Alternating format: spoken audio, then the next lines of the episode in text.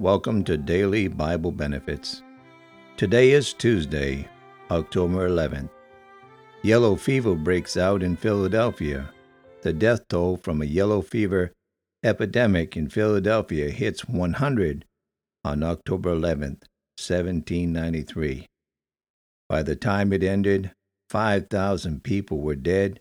Eventually, a cold front eliminated Philadelphia's mosquito population, and the death toll fell to 20 per day by October 26. Today on the broadcast, I'll be talking about confidence in God. If we want to be delivered from every inward and outward foe, we must look to a higher source than ourselves.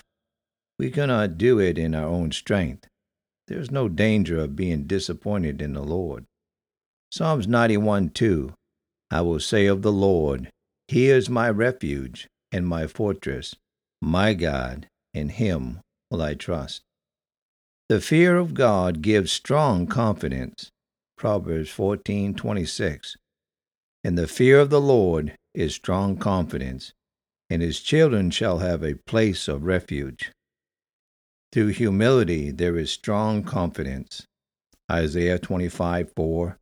For thou hast been a strength to the poor, a strength to the needy in his distress, a refuge from the storm, a shadow from the heat, when the blast of the terrible ones is as strong against the wall.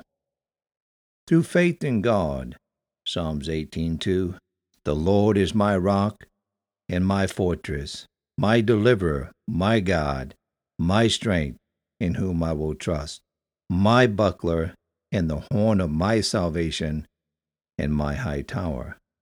Through claiming God's promises, 2 Peter 1 2 through 7, grace and peace be multiplied unto you through the knowledge of God and of Jesus our Lord, according as his divine power hath given unto us all things that pertaineth unto life and godliness, through the knowledge of him that hath called us to glory and virtue, whereby are given unto us exceeding great and precious promises, that by these you might be partakers of the divine nature, having escaped the corruption that is in the world through lust. And besides this, given all diligence, add to your faith virtue, and to virtue knowledge, and to knowledge temperance, and to temperance patience, and to patience godliness, and to godliness brotherly kindness, and to brotherly kindness charity. There's nothing my God can't do. He measured the sea in the span of his hands. Mountains were placed at his command. At the sound of his voice, the sun came through, and there's nothing, no nothing my God can't do. He named every star, then he hung them on high. The moon spread its light across God's big sky. And the same mighty God can take a heart of stone, wash it, then cleanse it, and make it his own. There's nothing, no nothing, there's nothing my God can't do. Miracles and wonders, there's nothing, no nothing my God can't do.